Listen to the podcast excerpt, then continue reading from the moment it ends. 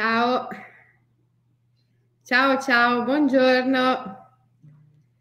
Come state? Tutto bene?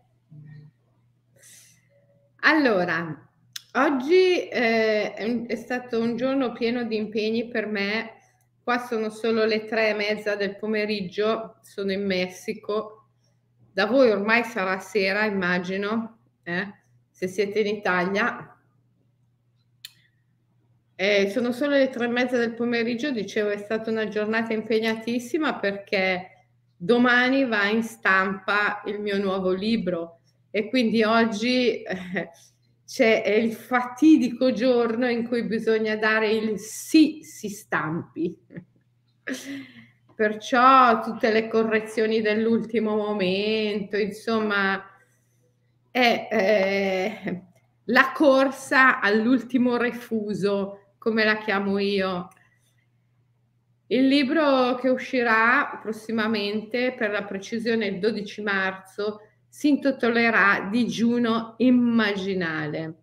E oltre a sdoganare, oltre che a servire a sdoganare al vasto pubblico l'immaginale, con beneficio di tutti coloro che negli anni hanno fatto le scuole dell'Imaginal Academy che sono diventati counselor immaginalisti piuttosto che life coach immaginalisti o insegnanti di mindfulness ad approccio immaginale, costellatori ad approccio immaginale, operatori della regressione ad approccio immaginale. Ecco, per non parlare degli insegnanti di yoga sciamanico, vero? E, e, tutti costoro ne trarranno grandi benefici perché l'immaginale ovviamente si diffonde sempre di più e, ehm, e, quindi, e quindi se uno ha bisogno di un life coach, mi raccomando che sia un life coach immaginalista. Se uno ha bisogno di un counselor, mi raccomando che sia un counselor immaginalista. È un insegnante di yoga che sia un immaginalista. Ma anche se avete bisogno eh, di un medico, di uno psicologo, di uno psicoterapeuta, che sia un immaginalista, questo è, è fondamentale, eh? perché immaginalista vuol dire tantissime, tantissime cose. Immaginalista vuol dire tantissime cose. Allora, eh, oggi voglio parlarvi del denaro perché domani, giorno in cui va in stampa il mio libro, quella che vedete nello specchio è Adelaide. Adelaide adesso... A chi era con te tesoro? Ecco, sta cercando a chi. eh, Adelaide adesso fa eh, per la membership premium delle lezioni di Pilates, nelle quali ci sono anch'io, e, mh, mm, eh, lezioni di Pilates che vanno alternate con esercizi di yoga sciamanico. È stupendo alternare il Pilates allo yoga sciamanico. Allora, comunque, eh, arriviamo al succo. No? Allora, domani è il mio compleanno ed è anche il giorno in cui va in stampa questo libro a cui tengo moltissimo che si intitolerà Digiuno immaginale, che racconta nove tappe che si compiono in nove giorni di un processo importantissimo di disintossicazione dell'organismo che comporta anche due giorni di dieta solo liquida e, um, e che si rifà alle grandi tradizioni misteriosofiche. Gli antichi, prima dell'iniziazione ai misteri, misteri eleusini, misteri pitagorici, orfici, dionisiaci, sto parlando di questo, eh, prima dell'iniziazione ehm, facevano sempre un processo di purificazione. Ispirandomi a questo, con l'aiuto grandioso di Michelangelo, che è l'altro mio figlio, che lui è un esperto grecista, latinista, insomma è un esperto dei classici perché la sua prima laurea ehm, si riferisce a questo, no? dopo ha preso la strada dell'antropologia ma è sempre stato fortemente legato ai classici. Quindi insieme abbiamo rivisto Pitagora, abbiamo rivisto eh, le tradizioni dei misteri eleusini, quel, quel poco che ormai oggi noi conosciamo, i misteri orfici e dionisiaci, e abbiamo costruito questa dieta dei nove giorni, che è un processo importante di disintossicazione non solo del corpo, ma anche della mente. E, e, il libro va in stampa domani. Domani è anche il mio compleanno, dicevo, e io ero qui, sono qui in Messico e stavo facendo questa riflessione eh, che in fondo nascere e morire, nascere e morire è come il pulsare di una stella. E, e come diceva il Buddha, tutto è impermanente, cioè tutto è pulsante. Noi nello yoga sciamanico diciamo eh, tutto è come luce di lampo, appare e svanisce, appare e svanisce, non permane. Eh? Il Buddha parlava appunto di impermanenza. Eraclito, adesso tanto per citare qualcuno dei nostri, della nostra tradizione, eh, Eraclito diceva che un uomo non può bagnarsi due volte nello stesso fiume perché tutto scorre, nulla permane.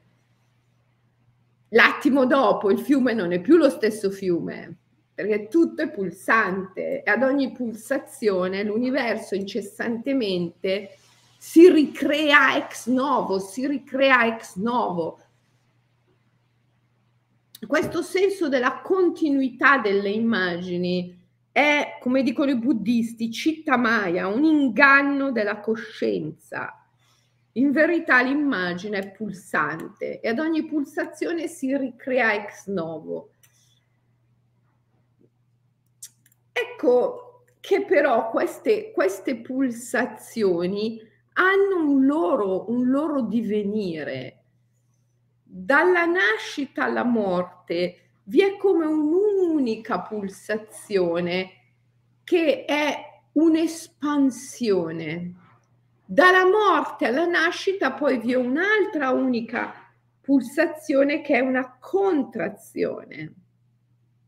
In effetti, se tu osservi il bambino appena nato, eh, il bambino appena nato riferisce tutto a se stesso, sta costruendo la propria mente e quindi il proprio senso dell'io e lo costruisce con una centralità praticamente assoluta.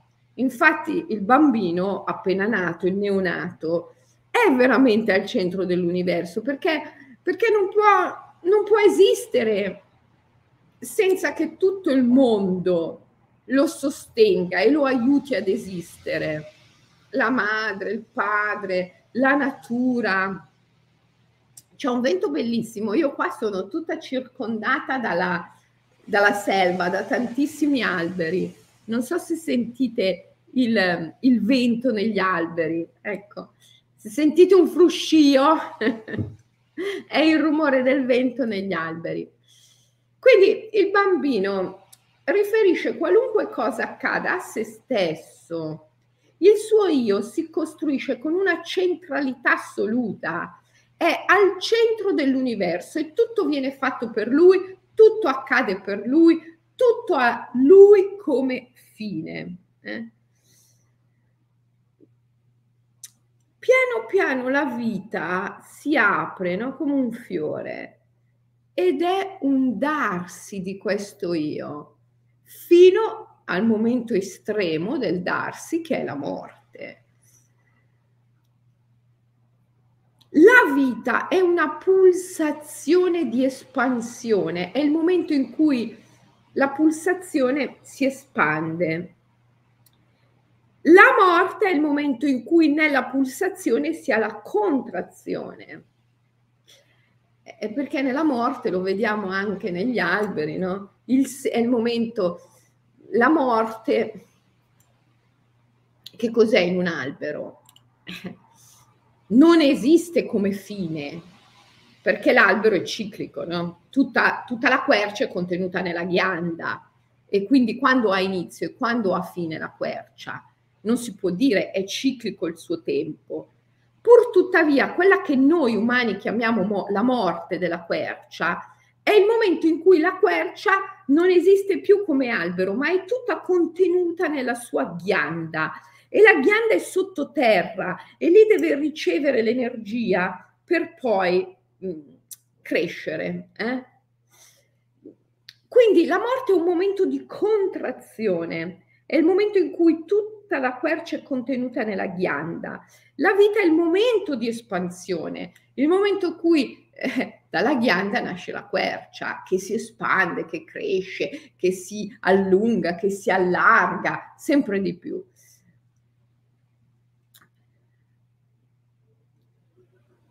Eh, nella vita, poiché la vita è un momento di espansione, è il momento dell'espansione della pulsazione, nella vita il segreto è dare, è darsi.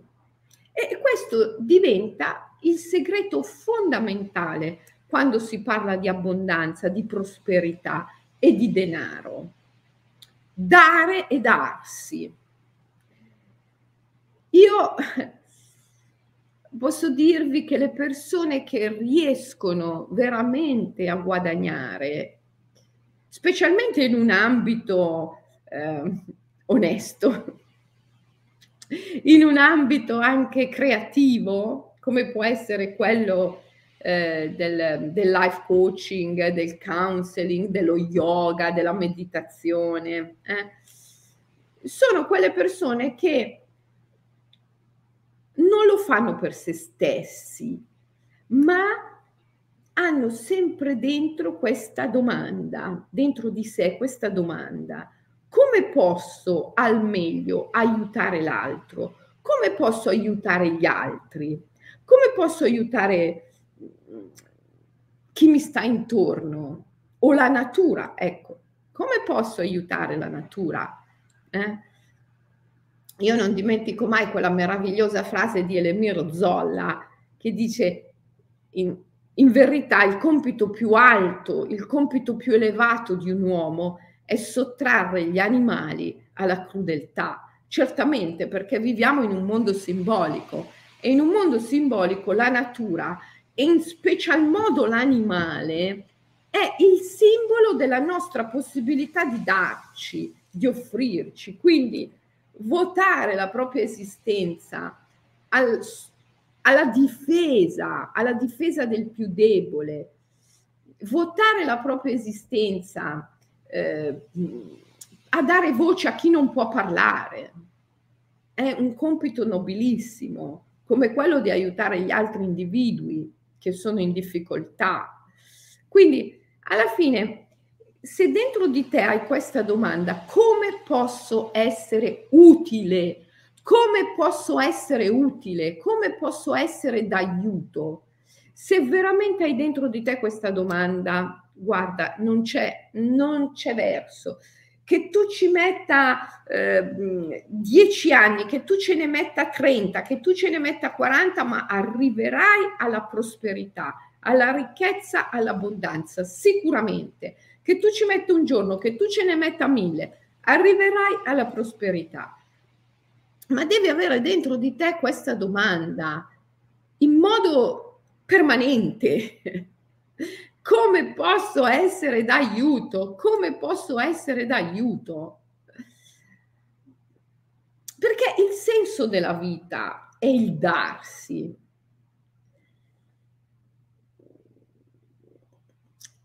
e nella vita si, si riceve unicamente nella misura in cui si dà.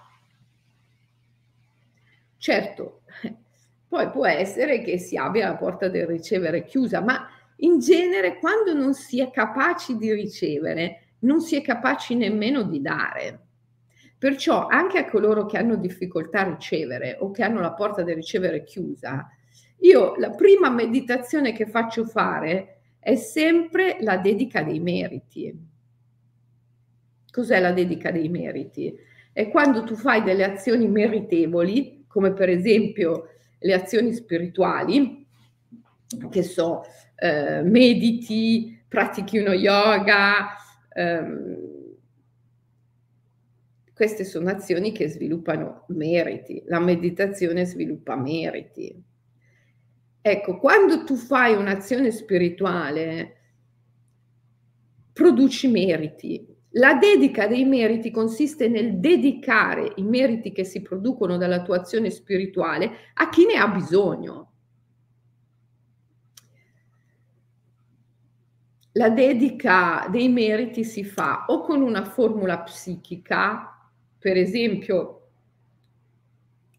dedico i miei meriti o dedico i meriti acquisiti a, e qui puoi dire il nome, eh, eh, affinché, e qui puoi dire un buon proposito, no? per esempio, dedico i meriti derivanti dalla mia meditazione alla natura del Brasile, eh, del, del Messico, facciamo del Messico, visto che mi trovo in Messico adesso.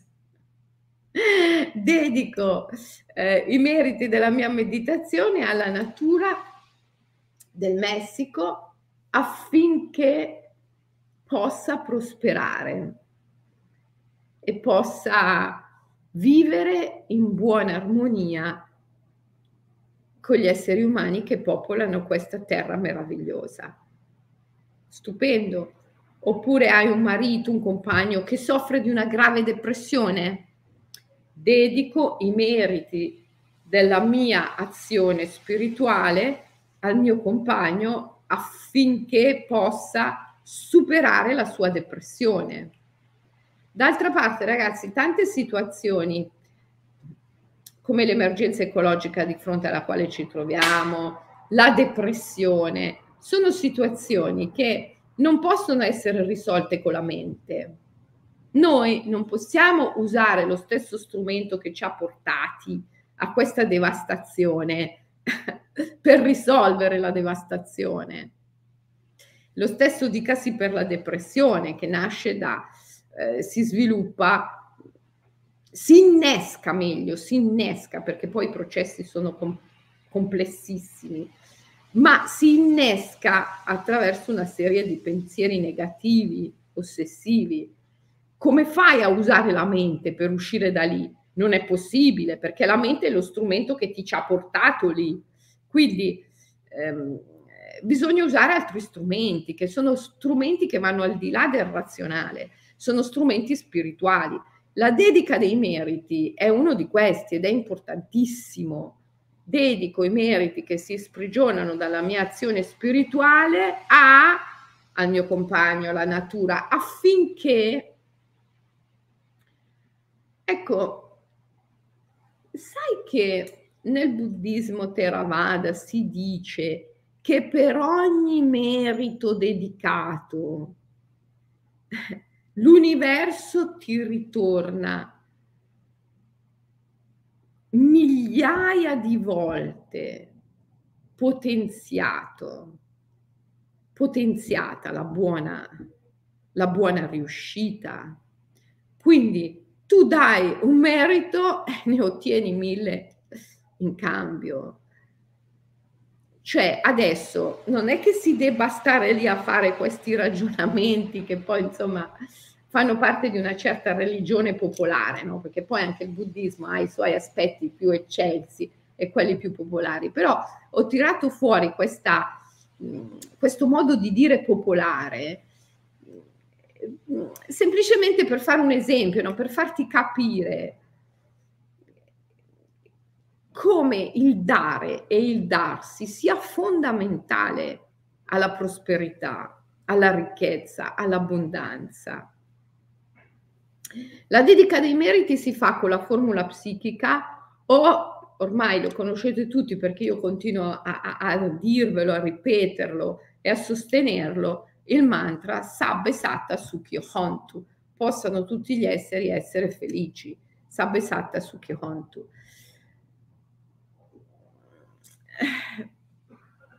diciamo che è una forma mentis, cioè un, un, un, è qualcosa che uno ha dentro profondamente, questo atteggiamento di essere utile, essere utile. All'opposto c'è l'atteggiamento arido di chi è destinato a confrontarsi sempre con un senso di privazione di povertà ed è l'atteggiamento di chi, eh, di chi invece non dà e non si dà. Eh, è rimasto alla primissima infanzia. Il suo io è centrale. Eh? La, è ancora, la sua coscienza è ancora nel bocciolo, è chiusa dentro nel bocciolo e quindi questa persona non è ancora nata veramente. Qualcuno diceva che eh, per essere esseri umani non basta nascere, bisogna divenirlo. Ecco, a volte può succedere che qualcuno rimanga in bocciolo o bocciolo.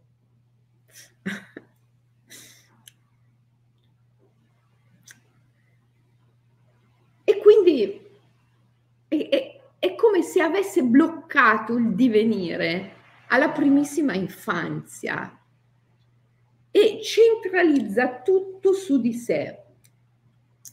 Ecco, in questa condizione è, è facile, è probabile che si sviluppino anche delle patologie psicologiche. Eh, noi sappiamo benissimo che in psicologia il malato è colui che ha un io eh, sclerotizzato fortissimo, e, e la sua coscienza è prigioniera di questo io, è rapita da questo senso dell'io e lui è chiuso dentro questo senso dell'io come in una fortezza. Capite che da questa posizione poi è facile sviluppare una mentalità di tipo paranoico o schizofrenico, ma senza arrivare alla patologia, no? anche atteggiamenti paranoidi o schizoidi che non sono patologici, ma sono atteggiamenti che poi nella vita ti prevengono dal, dall'avere prosperità, ricchezza, abbondanza. Quindi se per caso trovi in te simili atteggiamenti, eh, eh bisogna che tu faccia un cammino eh, per scioglierli, per superarli siccome sono, sono, situazioni che portiamo dentro di noi a, a gradi di intensità diversi, no? quindi fare un cammino per sciogliere le nostre tendenze paranoidi, schizoidi, attraverso la meditazione, la pratica dello yoga, il life coaching, il counseling ad approccio spirituale, cioè immaginale. Comunque è sempre utile, è sempre utile a tutti, perché anche i minimi, minimi residui eh, dei minimi residui di, di, di, di sclerotizzazione dell'io di prigionia della coscienza nell'io ci prevengono dalla prosperità, dall'arrivo alla prosperità, all'abbondanza, alla ricchezza. Ovviamente sto sempre parlando di quella ricchezza che si conquista, ehm, o meglio, si incontra onestamente e attraverso pratiche creative, eh, non eh, la ricchezza che si ruba, quella è, è, è tutta un'altra cosa, vero? Lasciamola, lasciamola dove sta, non è certo l'oggetto della nostra diretta oggi. Quindi, quindi io stavo riflettendo, visto che domani è il mio compleanno e va anche in stampa il mio nuovo libro, eh, stavo riflettendo su come la vita dal momento della nascita in poi è sempre di più questo movimento di espansione, mentre la morte è un movimento di contrazione. e si è tanto più vivi, si è tanto più esseri umani e si partecipa tanto di più alla prosperità e all'abbondanza naturale quanto più ci si espande verso gli altri e verso la natura, quanto più ci si dà, ci si offre, avere dentro di sé costantemente una eh, posizione interiore del tipo come posso essere d'aiuto, questo è fondamentale per arrivare alla ricchezza e alla prosperità. Se si rimane chiusi nel bocciolo o bocciolo della primissima infanzia, quando la coscienza è tutta prigioniera dell'io, eh, questa è la condizione del bambino, no? Appena nato, nella prima infanzia, tutto gli viene dato, lui non può vivere, non può esistere senza che ogni cosa venga fatta per lui, eh, dalla madre, ma anche dalla grande madre, dalla natura. Eh, quindi tutto, tutto il mondo, eh, l'universo intero che deve dare affinché questo bambino possa sopravvivere. Quindi il bambino sviluppa un io autoreferenziale, riferendo a se stesso l'origine di ogni cosa che accade. No? Eh, ehm, ecco perché, per esempio, eh, per i bambini molto piccoli è un trauma grandioso no? se i genitori eh, litigano o muoiono. Ehm, certo, è un trauma immenso, eh, perché il bambino riferisce a se stesso quello che accade e quindi all'interno del, della psiche del bambino si forma una, eh, una sensazione del tipo è colpa mia, l'ho fatto io, no, meglio. Il bambino ancora è al di là del bene e del male, quindi la sensazione è, ehm, è per me, succede per me, perché tutto succede per lui intorno. Quindi se succede che un genitore muore o che i genitori litigano e si picchiano, è per me, dice il bambino, è per me. Poi quando diventa più grande, che si sviluppa la morale, perché la società gliela trasmette come strumento di controllo e il bambino la assimila, eh, eh, eh questo è per me diventa colpa mia, è stata colpa mia. E capite che da lì, cioè, da lì via si sviluppa un, un problema enorme, che poi noi eh, nello sciamanismo affrontiamo attraverso la pacificazione delle immagini, vero? In psicoterapia, in psicologia si affronta per altre strade, noi nel, attraverso lo yoga sciamanico lo affrontiamo con la pacificazione delle immagini.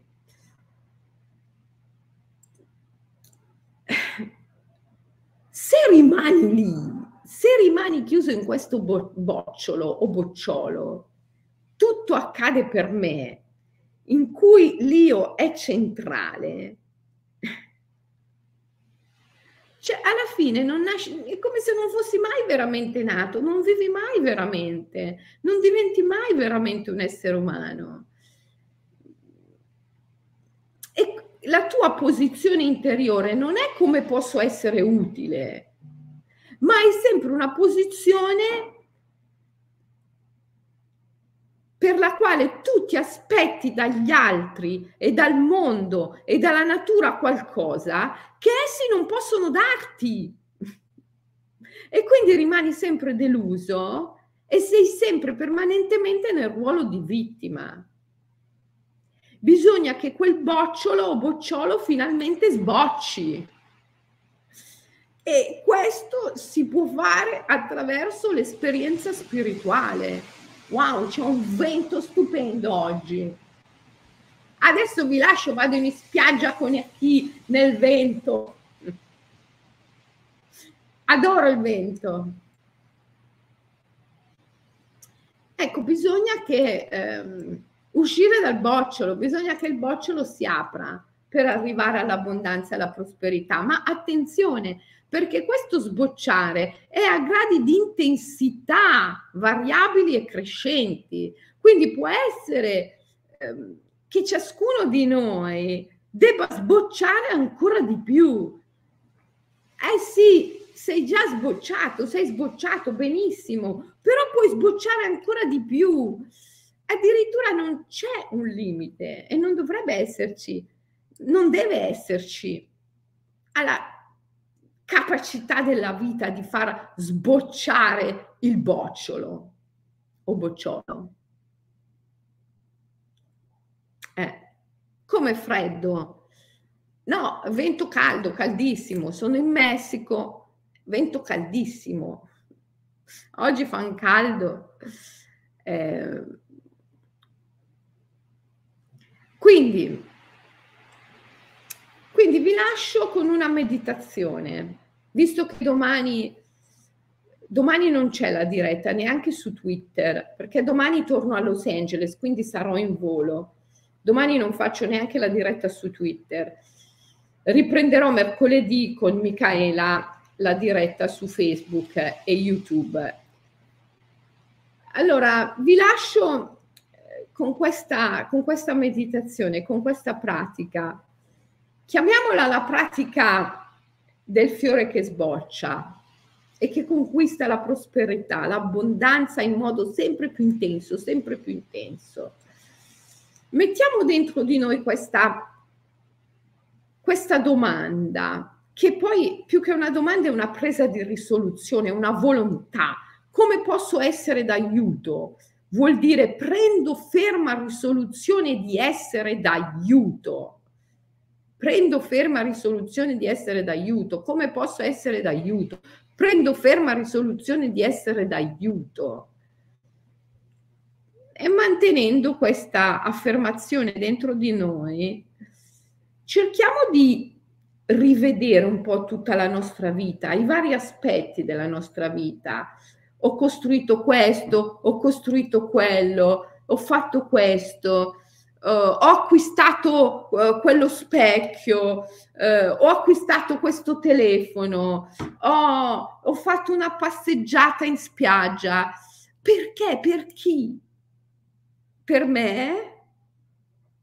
Per questo io? O in fondo ho una volontà di essere d'aiuto. Allora, è giusto che ti fai la passeggiata al mare per te stesso, nel senso che se, che se non vai a prendere energia, l'energia del sole, l'energia del mare, come puoi poi dare agli altri? Non è possibile. Quindi è giusto che ti fai la tua passeggiata al mare, ma se la fai solo per te stesso, questo non ti porta abbondanza, non ti porterà mai prosperità. Quindi riuscire ad inserire ogni azione, ogni, ogni parola, persino ogni pensiero all'interno di questa presa di risoluzione. Voglio essere d'aiuto, voglio essere d'aiuto. Ecco, se tu riesci ad inserire ogni azione, ogni pensiero, ogni presa di risoluzione persino ogni respiro, persino ogni respiro, in questa presa di risoluzione voglio essere d'aiuto, questo ti porta alla prosperità, all'abbondanza. Io non posso dirti quando, se fra un giorno o fra mille.